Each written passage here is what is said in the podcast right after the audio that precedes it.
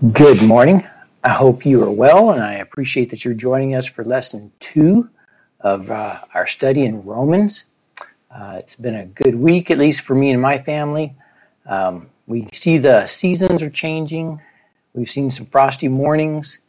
Um, currently, while I'm I'm recording this, I've got to watch the sun come up and, and see it off the clouds. It's been beautiful, and and just looking at God's creation just uh, really starts my day off very well. Um, there was something I wanted to add about our, on our lesson last week, and uh, so I'd like to to say that now. And in introducing this letter and talking about uh, Rome and the Roman Empire, I want us to keep something in mind here. Uh, the Roman Empire no longer exists. As great as it was, and as much as they had conquered throughout the world, they no longer exist. But God's word and the letter to the Romans and the church is still with us today. I want you to kind of keep that in comparison as we uh, go along here and, and, keep it in mind that um, great things that man does come and go, but God and, and His Word continue. Okay, so this morning we're going to be uh, back into chapter 2. Uh, this is lesson 2. And in our first lesson, Paul was introducing himself and talking to the entire church in Rome. Now, this week, we're going to see Paul in kind of a different uh, role here. He's going to take the gloves off and dive in like a bare knuckled prize fighter. Okay, it gets a little rough. Um, but who is he challenging in this? Well, he's challenging his fellow Jews. Paul is addressing what must have been a problem in this Roman congregation that was a mixture of Jews and Gentiles. Now keep in mind that every time you hear Gentile, think about yourself, you and I. Anybody that was a, not a Jew was labeled Gentile. Paul needs to deal with this attitude of superiority before moving on to other things. He understood that there were a number of distinctives that gave the Jews a sense of superiority over the Gentiles. Now, why do they have this sense of superiority? Well, after all, didn't God choose them as a nation over all others? They had a national co- covenant with God, and He had given them His law. He had focused so much of His attention on them. They were the chosen people. Well, Paul understands what it means to be self-righteous. When you have a feeling of, of uh, superiority over things, you are being self-righteous, and they are very much uh, in that mindset. And Paul understands it because he's speaking from experience. He had walked in their shoes. Paul was raised in the best schools he had studied and learned the law from the best rabbis from, from being a child all the way to young man. Now, when I say law from the rabbis, I'm not talking about law as in court of law with attorneys and judges, but rather the law God had given the Israelites after leaving the captivity of Egypt. Paul knew these inside out. He had been a law keeping, self justified Jew. He was on his way to being at the top of the hierarchy in Jewish society. Not only that, but he was a Roman citizen, able to use his rights and privileges to his advantage when dealing with the Roman authorities. Now, we didn't see much of that until later on uh, when he was being held captive during his journeys, that uh, he actually appealed to uh, Rome to be brought before the government there and speak his case. Uh, before that, we really didn't see him use that, that right and privilege very much. So, uh, as we start into our lesson this morning, let's listen to Paul speak. We're in chapter 2, verse 17. I hope you've got your Bibles open and you're ready to follow along. We'll be stopping uh, every so often to uh, discuss some things. All right, verse 17. But if you bear the name Jew and rely upon the law and boast in God and know his will and approve the things that are essential, being instructed out of the law, and are confident that you yourself are a guide to the blind, a light to those who are in darkness, a corrector of the foolish, a teacher of the immature, having in the law the embodiment of knowledge and of the truth. You therefore who teach another, do you not teach yourself? You who preach that one shall not steal, do you steal? You who say that one should not commit adultery, do you commit adultery? You who abhor idols, do you rob temples? You who boast in the law through your breaking the law, do you dishonor God? For the name of God is blasphemed among the Gentiles because of you, just as it is written. Okay, let's stop here and, dive into what he's talking about here. Paul is spelling out the numerous ways that these Jews feel above others, superior, and he does it in a backhanded way. He's pretty stern in this. Now, note that the terms the blind, the foolish, the immature were all commonly used by the Jews to refer to non Jews. It was a kind of a slanderous way of talking about them. Paul is not complimenting them in any of this. In all these actions spelled out here, the Jews had a tendency to elevate the law in a way that God never intended, as they focused on the externals of obedience to the law that left out a personal relationship with God. They were just so focused on the law and, and not God. They had a workaround for so much of the law, a way to bend it and justify their actions. Um, you know, we, we even do that today. We find little ways to justify our actions. Well, that law is really not intended for me and, and, and it's not hurting anybody. Well, that's not right. So even today, we as Christians can get so caught up in the external matters of our faith, church attendance, ministry duties, and the like, that we get distracted from maintaining our own personal relationship with Jesus, which should be our highest priority every day, not just on Sunday, not just when we're doing a Bible study, but it should be our highest priority every day. As Paul was listing these assets of superiority which had led to their hypocrisy. Hypocrisy. Now that's a word we don't like, especially if it's applied to us. Paul is trying to make a main point. Unrepentant Jews are just as guilty before God as unrepentant Gentiles. Paul is showing them that although they had boasted of their standing with God, there was no similarity between their claims and their actions. Who better than Paul to talk directly from experience to his fellow Jews and meet them on their own ground? In verse 24, Paul paraphrases from Isaiah 52:5 when he says, For the name of God is blasphemed among the Gentiles because of you, just as it is written. Their hypocrisy was so plain that even the enemies of God could recognize it. Let me ask you this. Can we apply these words to ourselves? The world loves to tear us down as Christians by calling us hypocrites. They watch our actions, our conduct, looking for us to stumble, which we will at times. And I hope it never happens to you, but if it does, what do you do? Well, I suggest you take responsibility for your actions, shrug off the mocking of the world, humbly repent, and continue your walk with Christ. Satan may have won that skirmish, but we know Christ wins the war of light versus dark, and we must not give up. All right, so now let's go into verse 25. For indeed, circumcision is of value if you practice the law, but if you are a transgressor of the law, your circumcision has become uncircumcision, undoing what's been done. So circumcision was a sign of the covenant God had made with Israel in Leviticus chapter 12 verse 3. For the Jew, circumcision was considered a guarantee of God's favor and blessing. Okay, remember that feeling of superiority?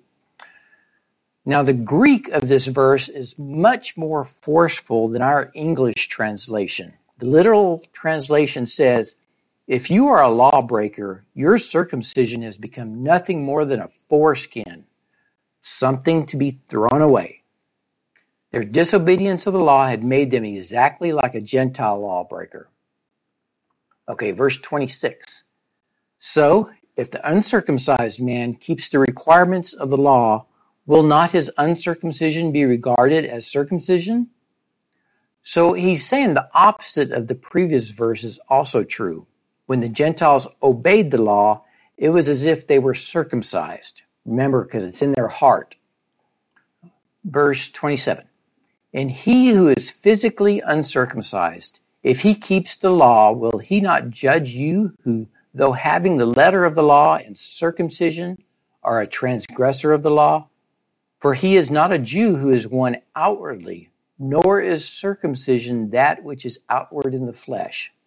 But he is a Jew who is one inwardly, and circumcision is that which is of the heart, by the Spirit, not by the letter, and his praise is not from men, but from God. Paul writes that a Gentile who is not physically circumcised but obeyed the law brought condemnation on the Jew because the Jew has the higher standard, which was written, which was the written law. He says it's not the physical ritual that matters, but rather the inward transformation of the heart, a circumcision of the heart, cutting out the, the sin, the wrong that's there. Paul's thought was that having a circumcised heart characterized by righteousness and commitment to God fulfilled the spirit of the law. Many Jews went through the motions, but their hearts were not right with God. Paul closes out this argument by saying that a person with circumcision of the heart will receive his praise from God, not men. This brings to mind Luke 18, verses 9 through 14, and I'm sure you remember this.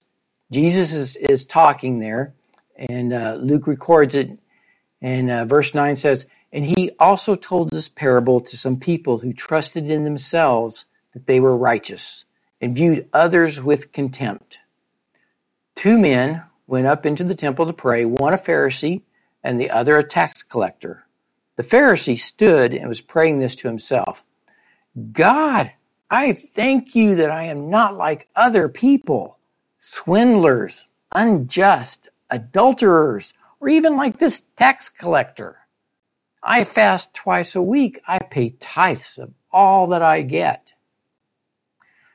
But the tax collector standing some distance away, was even unwilling to lift up his eyes to heaven, but was beating his breast, saying, God, be merciful to me, the sinner. I tell you, this man went to his house justified rather than the other. For everyone who exalts himself will be humbled, but he who humbles himself will be exalted. These are words we really need for ourselves each and every day. Okay, so now we're into chapter 3, and uh, let's start in verse 1. Read along with me. Then what advantage has the Jew? Or what is the benefit of circumcision? Great in every respect. First of all, that they were entrusted with the oracles of God. What then? If some did not believe, their unbelief will not nullify the faithfulness of God, will it? May it never be. Rather, that God be found true, though every man be found a liar, as it is written, that you may be justified in your words, and prevail when you are judged. But if our unrighteousness demonstrates the righteousness of God, what shall we say? The God who inflicts wrath is not unrighteous, is he? I am speaking in human terms. May it never be, for otherwise how will God judge the world? But if through my lie the truth of God abounded to his glory, why am I also still being judged as a sinner? And why not say, as we are slanderously reported, as some claim that we say, let us do evil that good may come? Their condemnation is just. So in the previous chapter, we had uh, seen that Paul had just got done proving to the Jewish brethren that they had failed the privilege and responsibility of being entrusted with God's law. Now, Paul brings their attention to the faithfulness of God, even when we have a lack of faith within us. Paul will expound on that theme later in chapters 9 through 11, so we'll get there too. But in verse 3, Paul is saying exactly that concept. He's emphasizing that God's faithfulness in the face of the Jews' unfaithfulness. Now, in comparison to his spotless integrity, all people do appear as liars. We are sinners. Paul paraphrases Psalms 51:4 to underline his thoughts. So, in verse 5 starts the next argument that Paul knows they will bring up. Well, if our sin demonstrates God's faithfulness, is it right that we be punished? Paul says, by no means. How else is God to judge the world? Verse 8 repeats the argument, and Paul makes a statement that God's condemnation is just. So now we start into verse 9. Now, as we get into this, it's going to be a lot of, of uh, paraphrases and quotes from the uh, Old Testament. We'll speak on those here. Verse 9. What then? Are we better than they? Now he's talking about Jews versus Gentiles. Not at all, for we have already charged that both Jews and Greeks are all under sin. As it is written, there is none righteous, not even one. There is none who understands. There is none who seeks for God. All have turned aside. Together they have become useless. There is none who does good. There is not even one. Their throat is an open grave. With their tongues they keep deceiving. The poison of asps is under their lips. Whose mouth is full of cursing and bitterness. Their feet are swift to shed blood. Destruction and misery are in their paths, and the path of peace they have not known. There is no fear of God before their eyes. So in these verses, Paul is emphasizing that all people, both Jews and Gentile, are guilty and condemned before God.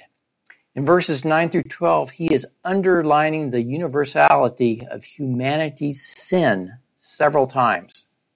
Paul did not want his readers to miss the point.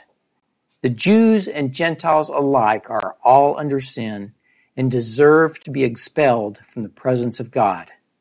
To prove his point, Paul quoted or paraphrased Old Testament passages that proved his accusation.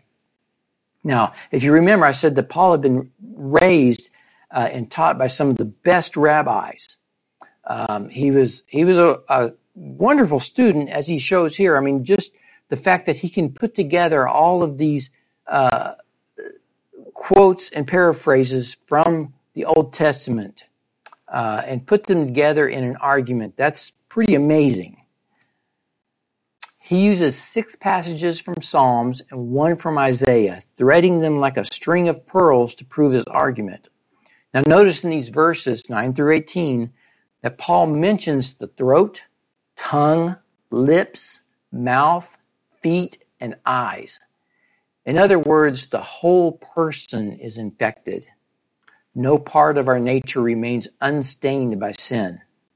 In verse 18, there is no fear of God before their eyes is exceptionally important. If anyone feared God, it should have been the Jews. But they didn't, and their lives were symbolized by arrogance and folly. But that leads us to ask ourselves, how easily could my life be one of arrogance and folly if I take God for granted and lose focus on who we are in Christ? If we've lost that sense of wonder over the depth of God's grace for us in spite of our sin, then it is a good time for self-examination. Compare God's grace with the sin of our life. Okay, so let's go into verse 19. So follow along with me. Now, we know that whatever the law says, it speaks to those who are under the law so that every mouth may be closed and all the world may become accountable to God. Because by the works of the law, no flesh will be justified in his sight. For through the law comes the knowledge of sin. Notice in verse 19 where he says, To those who are under the law. His readers were under the law in the sense that they were obligated to obey and heed it. They were accountable to the law because of their accountability to God Himself. Paul again points to every person in the world. No one is in a position to argue sin away or make excuses. The law invalidates all rationalizations. Ask yourself, do I make excuses for my spiritual failures? Paul closes out this section by pointing out that the law was never a means of attaining righteousness before God. Instead, the law was given to make people aware of their sin. And once we are aware of our sin, then we can seek a solution to the problem. The law, written on the hearts of all, shines a spotlight on our need for a Savior. If you do not believe that you have sin, then why seek a Savior? Okay? That's why so many people don't seek out God. They do not believe that anything is wrong. But in actuality, if we know the law, if we know God's word, it is pointing out our need for that Savior. We're at the end of our lesson for this morning, and I want to review some very personal questions that Paul has brought out for us. And this is a life application that I hope we get from this lesson. These are very important, so please listen. I want you to apply them to yourselves. First, is there hypocrisy in my life? Do my actions or thoughts go opposite of what I teach and say? You know, the old saying, do as I say, not as I do. Well, that's the reason right there. Okay, second, in our actions, who are we looking at for praise? The world or God our Father? Who does a child look at for approval first? His father. He wants his father's approval. So why do we try to please the world instead of our Father, our spiritual Father? Okay, third question. Does God consider me faithful to him? Now think on that and answer it to yourself. What does God think of me? Fourth, have I taken God for granted and lost my focus? Number five, do I make excuses for my spiritual failures? These are all very deep questions that we must ask ourselves on a regular basis. Ask themselves as a self-examination, come up with your own answers, and then say, am I lacking in something? What do I need to do? These are things that we can apply to ourselves on a daily basis. And I, and I ask you to, as you're looking at God's Word, to, to apply it to yourself and, and ask these five questions. I want to thank you very much for joining me this morning. It's always a pleasure to be with you, even in this way. It's certainly been a blessing for me to share this lesson with you and, and for myself to dive into studying. And I look forward to lesson three and ask that you read the rest of chapter three and chapter four to prepare. Uh, you may even go as far as to read the whole book of Romans. Read it as a letter uh, Bob Lawrence encouraged us to do that each time, and, and that's a, a good point. So please don't hesitate to contact me with comments on anything in our study. If, if I've misspoke, misquoted something, or you have questions, please reach out to me. I hope that God blesses you and keeps you safe, and have a good week. Goodbye.